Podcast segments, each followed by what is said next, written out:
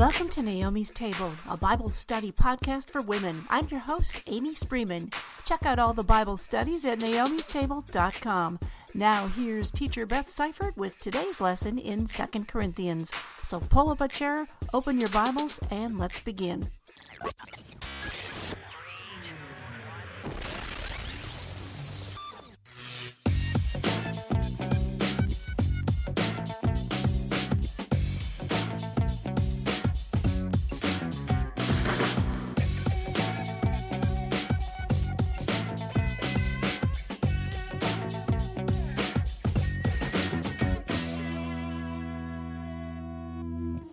Welcome back to our study in the book of Second Corinthians, ladies.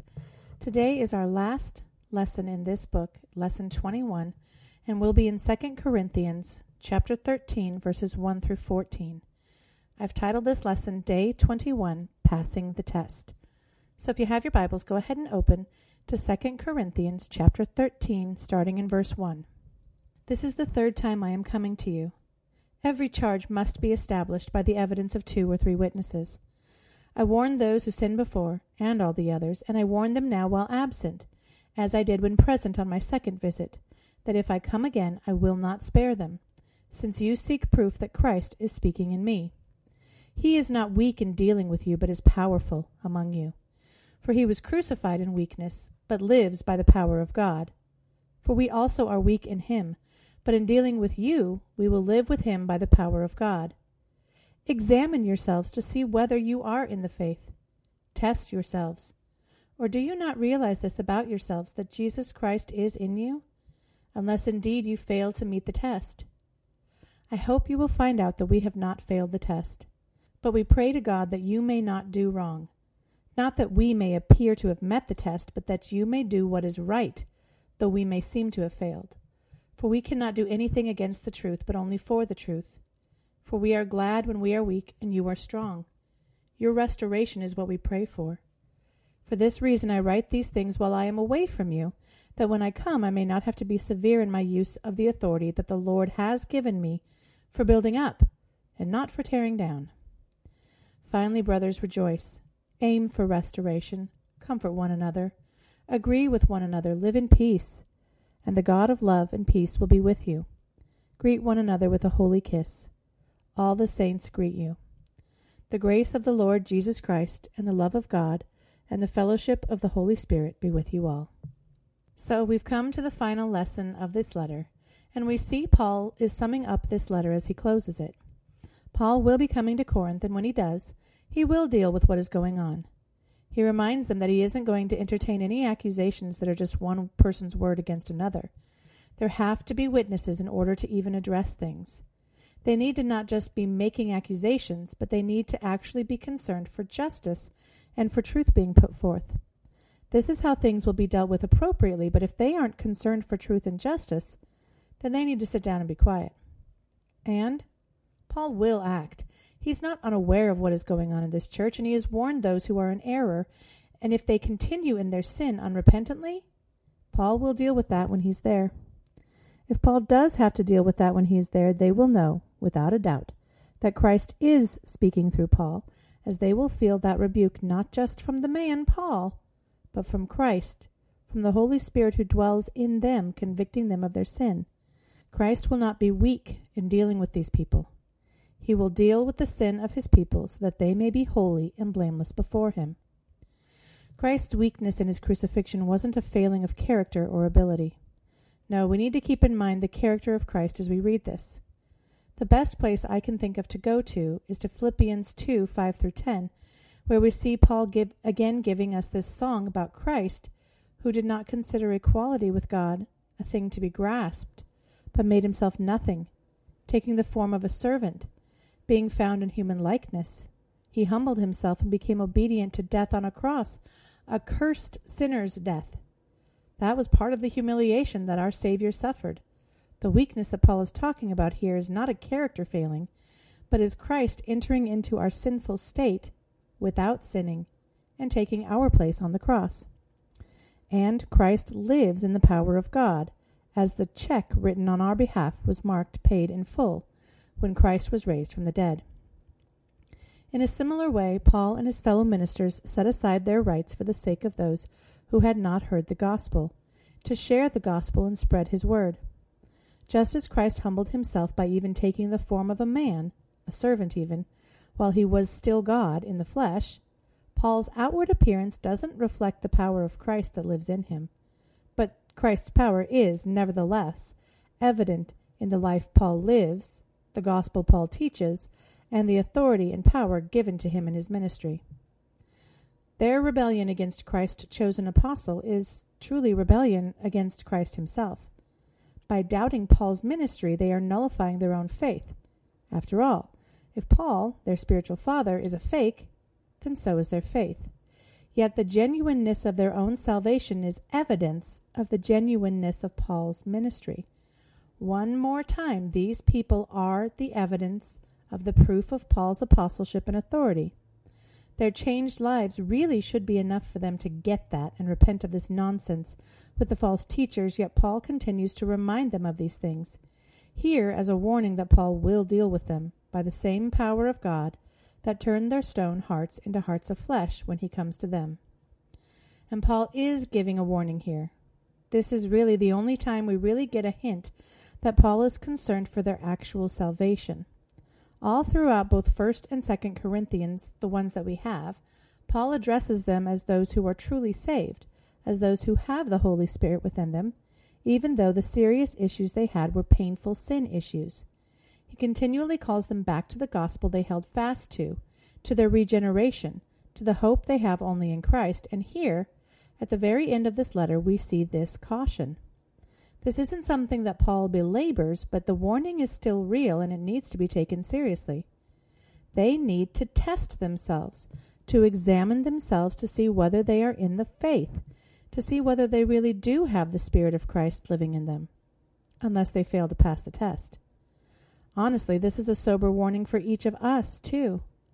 Here's the thing if we examine ourselves and find reasons to be concerned for our salvation, wouldn't you want to know that now while there's still time to repent?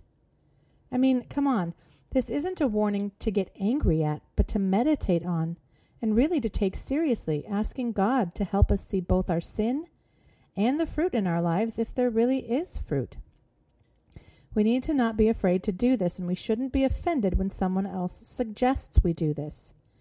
If our instant reaction when someone comes to us lovingly and gently to suggest that we might need to examine ourselves is anger and defensiveness, that should be a warning to our own hearts. If someone cares enough about you to lovingly warn you, and I do mean lovingly, there are always those who will claim they are warning when all they are doing is practicing hypocritical, cruel judgment. But if they really are lovingly warning you to examine yourself, be thankful that they care enough to do the hard thing and even if you think they are completely wrong headed to even suggest you need to examine yourself, take the suggestion seriously and bring it to God. If their concern is baseless, that will be revealed. But if there is something that you should take seriously, don't you want to know that so you can be brought back into right relationship with God? And as Paul shares this warning, he doesn't do it with malice. Look at what he says. He hopes that they will not fail the test, but that they will pass that they will find themselves approved by God. Paul doesn't want them to be found wanting. And that's not about Paul's reputation, that's about their salvation. Paul wants them to be soundly and truly saved. The authority that Paul has been given as a minister of the gospel is for their benefit. He doesn't want harm for them. Still, he doesn't want them to cheat on the test either, but to take it seriously to examine themselves and know for sure that they are safe with Christ.